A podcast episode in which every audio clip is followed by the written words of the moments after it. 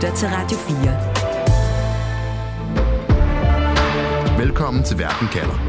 Din vært er Stine Roman Dragsted. Han er naboen fra helvede, der er klar til at brænde dit hus ned, invadere dit hjem og kæmpe imod dig, hvis han ikke bryder sig om det liv, du gerne vil leve. Han påstår, at han gør det for dit eget bedste, at I faktisk slet ikke er naboer, men hører under samme tag, hans tag. Putins invasion af nabolandet Ukraine har tvunget et helt ukrainsk folk til at kæmpe for retten til at leve frit i deres eget land. I nabolandet Georgien ved de godt, hvordan det føles, når Putin sender sine tropper ind over landegrænsen. Derfor har Georgien også stillet sig i EU-køen og bejler til NATO, men spørgsmålet er, om den russiske nabo mod nord nogensinde slipper grebet om Georgien. Derfor spørger jeg i dag, kan Georgien overleve Putins imperieambitioner? Jeg hedder Stine Krohmann Dragsted. Velkommen til Verden kalder perspektiv, hvor jeg stiller et spørgsmål, der giver dig perspektiv på verden omkring os, og på under 30 minutter giver dig svar. Husk at gå ind og følge Verden kalder i din podcast-app, så får du automatisk de nyeste episoder. Du lytter til Radio 4. Og velkommen til dig, Charlotte Flint Pedersen. Tak. Direktør i det udenrigspolitiske selskab med stort kendskab til netop Georgien. Charlotte, du siger, at det russiske forhold til Georgien, det kan beskrives som en slags grænseløs kærlighed. Hvad mener du med det? Jamen, jeg mener det, at øh, georgisk kultur og musik og film og kunst og mad og vin, jamen det er simpelthen noget, som man virkelig værdsætter i Rusland, og man også har værdsat historisk i, i Sovjetunionen. Øh, og georgiske restauranter er altid det, som har været mest attraktivt. Så det er sådan en form for kærlighed, som, hvor de for eksempel, altså de forstår ikke rigtigt, hvorfor ønsker Georgien egentlig den her selvstændighed, når de nu elsker Georgien og Georgierne så meget. Du har selv rejst meget i Georgien. Du har været der lige for nylig. Forstår du den store russiske kærlighed? Ja, det gør man virkelig. Altså, når, øh, det, som er ved Georgien, dels er det et super smukt land, meget frodigt, og øh, har nogle fantastiske kulturelle kirker, og altså, det er jo et af de allerældste kristne lande i Europa. Og så er der maden, som er fremragende, altså simpelthen den smager af så meget, men det er ikke fordi den er stærk. Der er de her super lækre, især de her amber wines, som er som bare er en kæmpe smagsoplevelse. Og så er der folket, som har en masse at byde på, menneskeligt og engagementsmæssigt. Og, og så er der som sagt kunsten og meget fremragende film og sådan. Så, så det her lille folk, det kan virkelig byde på meget. Mm. I 1991 der får Georgien jo selvstændighed efter Sovjetunionens sammenbrud, og de to udbryderrepublikker Sydossetien og Abkhazien, de kæmper herefter for løsrivelse fra Georgien, og Rusland støtter minoritetsgrupperne i de her områder i deres løsrivelsesønsker. I 2003 der har Georgien det, der kaldes en roserevolution, som betyder, at landets præsident bliver afsat, og at den øh, pro-vestlige præsident Mikhail Saakashvili bliver indsat. Han ønsker blandt andet, at Georgien bliver en del af NATO. Charlotte, hvorfor ønsker præsident Saakashvili at trække Georgien mod vest på det her tidspunkt? Jamen, det er fordi, han ønsker at sikre sig, at Georgien kommer ud af den russiske indflydelsesfære. Altså, de vil have en selvstændig udenrigspolitik, en udenrigspolitik, hvor, som kan være med til at skabe et moderne Georgien. Man skal også forstå, hvor der er Georgien ligger. Georgien ligger ned øh, mod Sortehavet, omgivet af Rusland øh, og Tyrkiet og Azerbaijan. Så hvis de skal ligesom og de føler sig geopolitisk som en del af Europa. Så hvis de skal ligesom blive en del af Europa, så, så skal de også begynde at, at rette deres udenrigspolitik mod det europæiske og mod det transatlantiske. Så er vi fremme ved det skældsættende år 2008, hvor Rusland indleder en invasion af de her udbryderrepublikker Sydossetien og Abkhazien, hvor oprør altså i overvis har været i konflikt med Georgien om selvstændighed.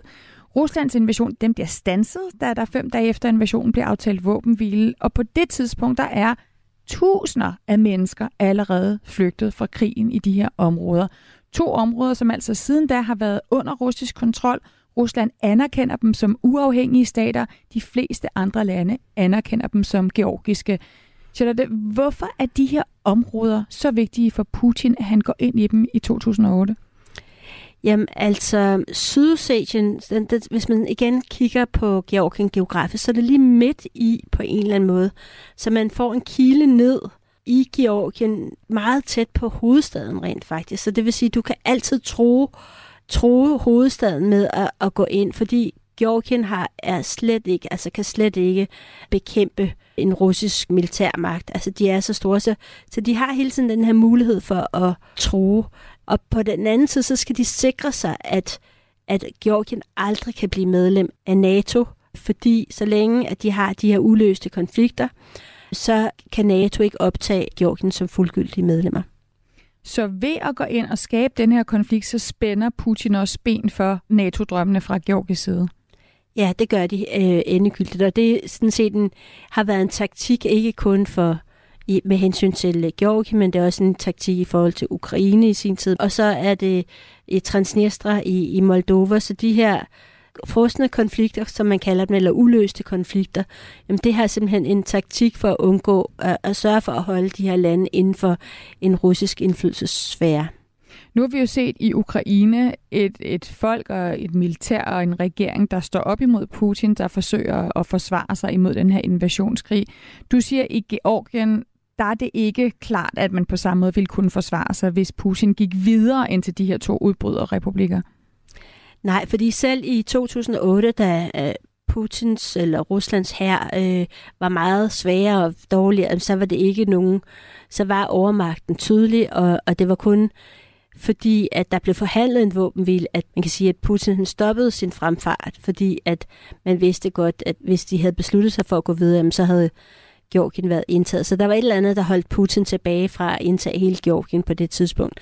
Måske kunne han ikke, havde han ikke sin, hele sin plan klar endnu, men, men i hvert fald så, selv hvis vi øh, gav Georgien alle de våben, de havde lyst til, jamen, så ville de ikke kunne forsvare sig mod Rusland, fordi det er kun et lille folk på 3,6 millioner mennesker, og der er Rusland altså en overmagt. Så det er jo den erkendelse af, at det er en overmagt, og det er derfor, at de har i den grad behov for at blive en del af NATO, sådan så man ligesom indgår i den solidaritetspagt, som NATO er. Mm, så også en meget mindre nabo til Rusland end Ukraine med, med det lands øh, over 40 millioner mennesker. Lad os lige prøve at forstå, hvilken betydning den russiske besættelse af de her to områder i Georgien har for dem, der bor der, og for de georgiere i selve Georgien, der jo så har følt den russiske nabo rykke endnu tættere på. Lytter til Verden kalder perspektiv på Radio 4. Georgien mærker altså på egen krop, at naboen Rusland mod nord er klar til at tage militæret i brug. Siden 2008 har to af de georgiske områder, der grænser op mod Rusland, været besat. En af dem, der har fulgt de russisk kontrollerede områder Sydossetien og Abkhazien i overvis, er Alessia Vatanyan. Hun er senioranalytiker i organisationen International Crisis Group. Alessia har selv rejst langt den her bestridte grænse, der er mellem Rusland og Georgien, og fortæller, at Ruslands kontrol af området er meget synlig. For hele vejen langs grænsen, der kan man se russiske grænsevagter, der kontrollerer den. So it's surrounded by the Georgian villages and settlements. And then because of that, uh, South Ossetia uh, has uh, always bodyguards that are responsible for keeping uh, the line um, that separates with breakaway regions from the rest of Georgia. Det er de russiske grænsevagter, der sørger for, at Sydossetien forbliver adskilt fra resten af Georgien. For nogle af indbyggerne betyder det en højere grad af sikkerhed, men det er samtidig et liv omringet af hegn og barrikader. You have uh, people who do feel more secure and safe. I'm talking about those who are inside South Ossetia. But on the other hand, you know, it's a uh, uh, it's a different life now. Uh, it's a life without Georgians. It's also the life uh, while being an enclave um, that is kind of separated uh, from the neighbors by fences and barbed wire. Det er altså et liv, hvor man bliver adskilt fra sin nabo med store hegn og barbed wires, fortæller Alessia her. Hun har besøgt mange af de landsbyer, der er ved grænsen på den georgiske side, Og her kan du altså sidde ved vinduet i dit hus og se over på den anden side, som er besat af den russiske nabo. You can literally see it from the windows of the Georgian villagers. Uh, in fact, one local woman She she was uh, ethnic Ossetian herself, and then she was telling me how she was looking at the buildings uh, that were at Himvalia, and then looking at uh, at, at them and uh, thinking about her relatives and family. Ja, Lesja fortæller om en kvinde, som selv er fra Sydossetien, som altså er blevet adskilt fra sin egen familie på grund af den her russiske kontrol af Sydossetien. Hun kan i dag ikke øh, besøge det område, hvor hendes familie er i, fordi grænsen er blevet trukket lige foran hendes hus. Og derfor så er efteråret den årstid, som den her kvinde bedst kan lide, for der er bladene nemlig faldet af træerne, og det gør det lettere for hende at se ind i byen på den anden side af grænsen, hvor hendes familiemedlemmer bor. She was telling me that autumn was her favorite because there there are less uh, uh, leaves, you know, when trees are becoming um, kind of, you know, less green, uh, so that can, she can see uh, Tskhin Valley uh, more clearly. Omkring 35.000 mennesker lever på hver sin side af den grænse, der adskiller Georgien fra regionen Sydossetien. På begge sider er familier blevet splittet af grænsen. Og det er noget nær umuligt at krydse den grænse, der i dag er mellem de besatte områder og så resten af Georgien, det fortæller Alessia. Forsøger man på det, så kan det koste store bøder og fængselsstraffe. Adskillelsen betyder for andre, at de ikke længere kan benytte sig af den landbrugsjord, de har ejet i årtier. Den er blevet adskilt fra deres hjem simpelthen gennem den her russiske grænsedragning for 15 år siden. Men det har også været en lettelse for nogle af de mennesker, der bor i det besatte område Sydossetien, og som i overvis har oplevet krig og rædsel, men som nu er blevet anerkendt af Rusland. when Russia came and established military bases there, recognized them as a um, as a state, and started uh, providing finances, that that uh, was a huge relief. Um, so yeah, I mean, in a way, uh, you got with security from Russia, but uh, on the other, you also um, became something that is not really part of the world anymore. Den anerkendelse og økonomiske støtte, som Rusland kom med til området, den kommer altså også med en pris, nemlig en dyb afhængighed af Rusland.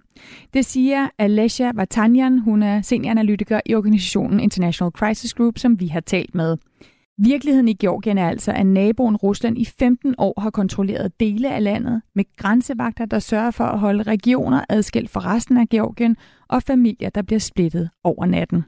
Charlotte Flint Pedersen, du har lyttet med hvor meget fylder det her for, for de mennesker, du møder, som du kender i Georgien, at der i 15 år har været områder, som er besat af Rusland?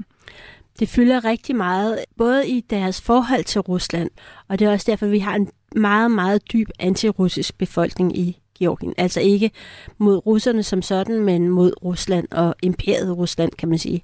Og så fylder det meget, fordi der er rigtig mange, der har simpelthen personlige beretninger om hvordan de blev, måtte flygte for eksempel fra Sydossetien eller grænseområdet til øh, andre steder. Der er rigtig mange, der bor øh, i sådan nogle IDP-camps, som jo ikke er sådan, det, det, er, det er huse, men det er bare, de, de bor i sådan nogle landsbyer, som er etableret udelukkende, fordi man er flygtning fra det område. Det har alle historier om, at alle kender nogen, som har og har oplevet det, og det bliver en del af deres identitet, de mennesker, som har det som baggrund.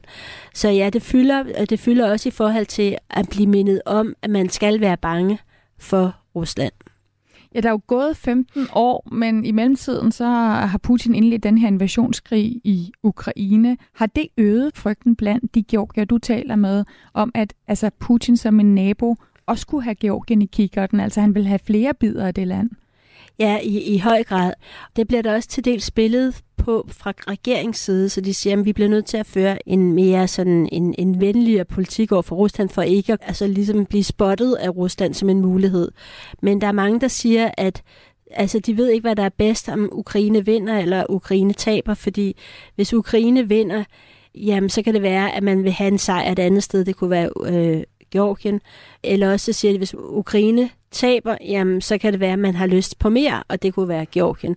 På den måde så ser de ikke en, en egentlig... Øh, de ser ikke øh, krigen i sig selv som en løsning på deres problem i forhold til Rusland.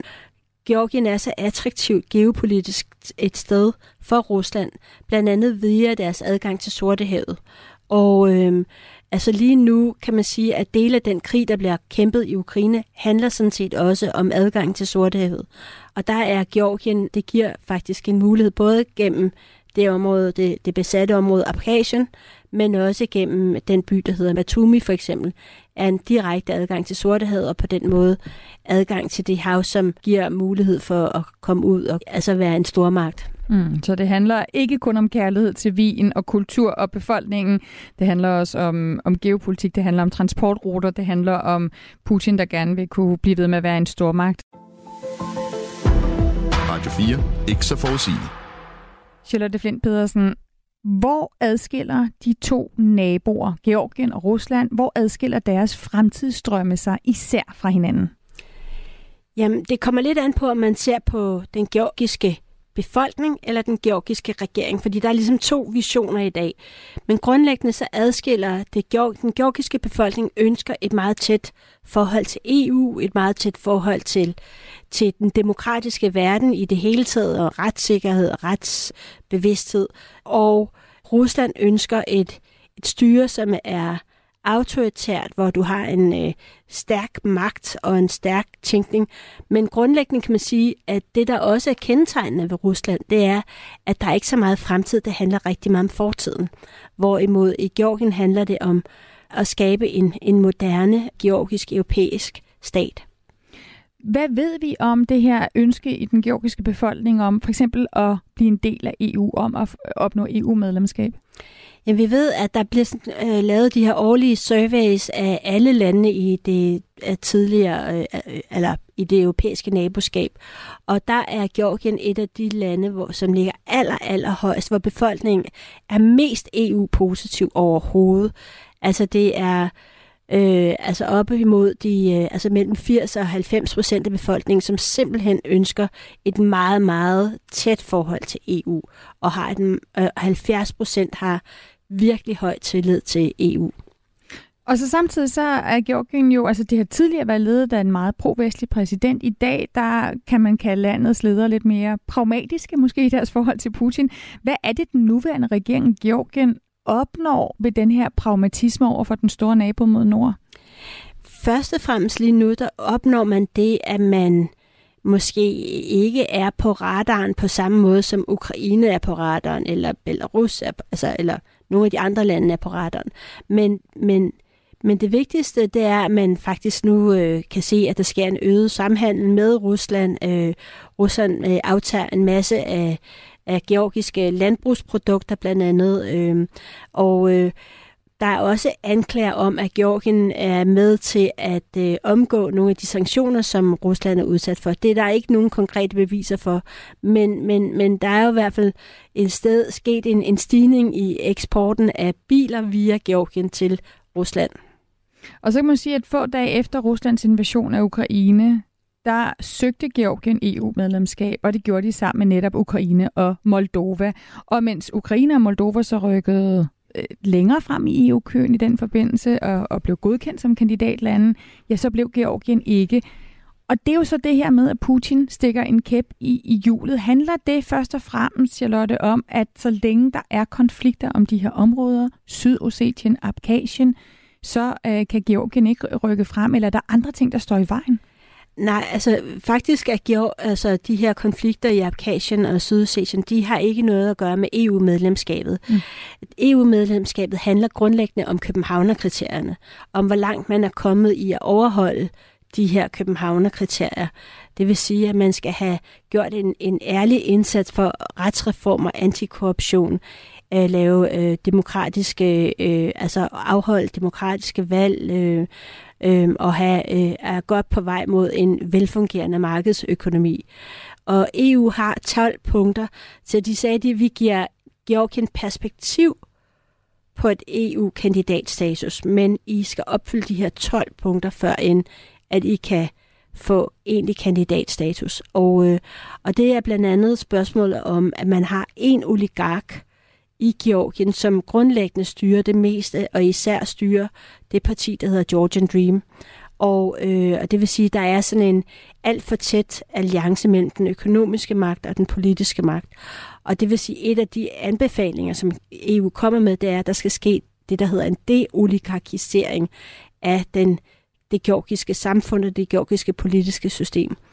Øhm, og, og det er en svær en at opfylde, når man samtidig øh, det politiske parti, Georgian Dream, i den grad er øh, en, af, altså, en af det samme som den her øh, georgiske oligark. Mm.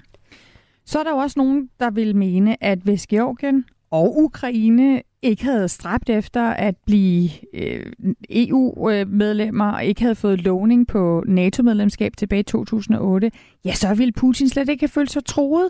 Altså, at hvis Georgien i dag dropper sine EU- og NATO-ambitioner, Charlotte Flint Pedersen, mener du så, at Rusland som nabo vil, vil opføre sig anderledes over for dem, vil lade dem være? Nej, det mener jeg faktisk overhovedet ikke, fordi det, det handler om, det er ikke selve medlemskabet. Det er ikke det, der tror Putin. Det, der truer Putin, det er, at de her samfund vælger deres egen udenrigspolitik, at de vælger deres egen måde at styre sig selv på, altså går i retning af demokrati og retssamfund, fordi udstiller jo i den i hvilken grad, at Rusland selv ikke har moderniseret sig, ikke selv ikke har er blevet et retssamfund. Så derfor kan man sige, at det er systemerne, som er mere troende, end det er egentlig medlemskaberne, som er mere troende. Så det, det, det, det, det, det egentlig handler om, at de her øh, tidligere sovjetlande, som nu i dag er blevet til selvstændige stater, jamen de vælger i, øget, i større og større grad deres egen politik, hvilket jo er helt naturligt, når man er, man er en selvstændig politiker, om man vil gå til højre eller man vil gå til venstre. Og det er i virkeligheden den selvstændighed, som Putin har svært ved, eller Rusland har svært ved at leve med, fordi at den grundlæggende identitet i det, altså for, for Rusland, det er at være et imperium. Det er det vigtigste for Rusland. Hvis man ikke er et, hvis man ikke er et imperium, så er man ikke Rusland. Det vil sige, da Sovjetunionen gik i opløsning i 91, så mistede Rusland sin identitet som Rusland ved, at imperiet gik i opløsning. Og det er det, som Putin har forsøgt at genskabe lige siden. Øh, og hvor man kan sige, Ukraine og Belarus er en af de vigtigste elementer i det imperium, så er Georgien sådan set også fordi, at der har været de her historiske øh, bånd til, til Kaukasus og til Georgien i det hele taget. Det, at der så er en, en regering lige nu i Georgien, som måske tænker, at det er godt at være pragmatisk og holde sig nogenlunde venner med, med Putin, hvad, hvad er det så for en udfordring, befolkningen står overfor, som jo står ret langt fra? Øh, altså, de, de vil gerne, i forhold til forholdet til naboen Putin, så vil de gerne rykke tættere på EU. Så vil de gerne rykke tættere på, på NATO-medlemskab. Hvad giver det for nogle udfordringer internt ind i Georgien? Jamen, lige nu er der en enorm spænding mellem den georgiske regering og den georgiske befolkning om, hvilken vej man skal gå. Og, og det betyder, at samfundet er dybt polariseret i, i, i de her to retninger. Øhm, og, øh, og det betyder også, at hver gang, at, øh, øh, at hver gang, at Georgien, altså den georgiske regering, tager nogle, nogle skridt i retning af Rusland, jamen så, så går befolkningen på gaden. Og, og det bliver meget spændende at se, hvis Georgien ikke får perspekt- altså kan mulighed for at blive EU-kandidat status her om ikke så længe hvad, hvilken reaktion der vil komme fra befolkningen, fordi for dem er det ønsket, øh, og de vil anklage regeringen for at sige, I gjorde ikke nok for at opnå det her kandidatstatus. Du lytter til Radio 4. Og du lytter til en særudgave af Verden kalder, hvor vi i dag kigger på Putins naboer, og hvor jeg stiller spørgsmålet, kan Georgien overleve Putins imperieambitioner? Charlotte Flint Pedersen, hvad er din konklusion på det spørgsmål? Det mener jeg bestemt, at øh, Georgien kan, hvis det er, at de vælger øh, at melde sig ind i, i, i, i skal man sige, et, i et, i et EU, altså virkelig gå i retning af EU-status, øh, fordi så kommer de ind i et samarbejde, som ikke selvfølgelig er et sikkerhedsmæssigt samarbejde først og fremmest, men er et samarbejde mellem lande, som kan holde dem inde i varmen, øh, og hvor der vil være en, en udbredt solidaritet. Øh, så jeg tror, jeg tror godt, de, altså jeg er sikker på, at Georgien kan, fordi Georgien vil, Georgierne vil. Altså, øh, så det er et spørgsmål om tid. Øh, og så vil det selvfølgelig, øh, øh, vi, vi, kommer, vi, vi bliver nødt til at forstå, tingene er jo heller ikke status quo i Rusland, så vi bliver nødt til at se, at det vil selvfølgelig være tæt forbundet med den udvikling, der sker i, i Rusland de næste par år. Hvordan de kigger på Rusland som nabo, øh, afhænger også af, om imperieambitionerne fra Rusland fortsætter. Ja, fordi øh, man kan også håbe på, at Rusland en dag bliver en almindelig nationalstat. At man med en, et nederlag i Ukraine, et, øh, i virkeligheden forstår, at vejen er ikke at blive et imperium. Målet er ikke at genskå, genopstå som et imperium, men målet må være at blive en nationalstat inden for rammerne af den nuværende nations øh, grænser. Hvor man stille og roligt kan rejse hen over grænsen til Georgien og nyde den gode georgiske vin og kultur. Lige nøjagtigt. Tusind tak for den konklusion. Selv tak. Altså Charlotte Fint Pedersen, direktør i det udenrigspolitiske selskab. Programmet her var tilrettelagt af Nana Chili Guldborg og af mig, Stine Krohmann Dragsted. Vores redaktør er Camilla Høj Eggers. Du har lyttet til Verden kalders efterårsspecial om Putins naboer, hvor vi i hvert program dykker ned i et land, der må forholde sig til, hvordan det er at dele grænse med Rusland. I næste afsnit af serien tager vi til Kazakhstan, som bevæger sig længere og længere væk fra den russiske kultur, men som samtidig beder Putin om hjælp til at stoppe et folkeligt opgør mod landets politiske ledelse.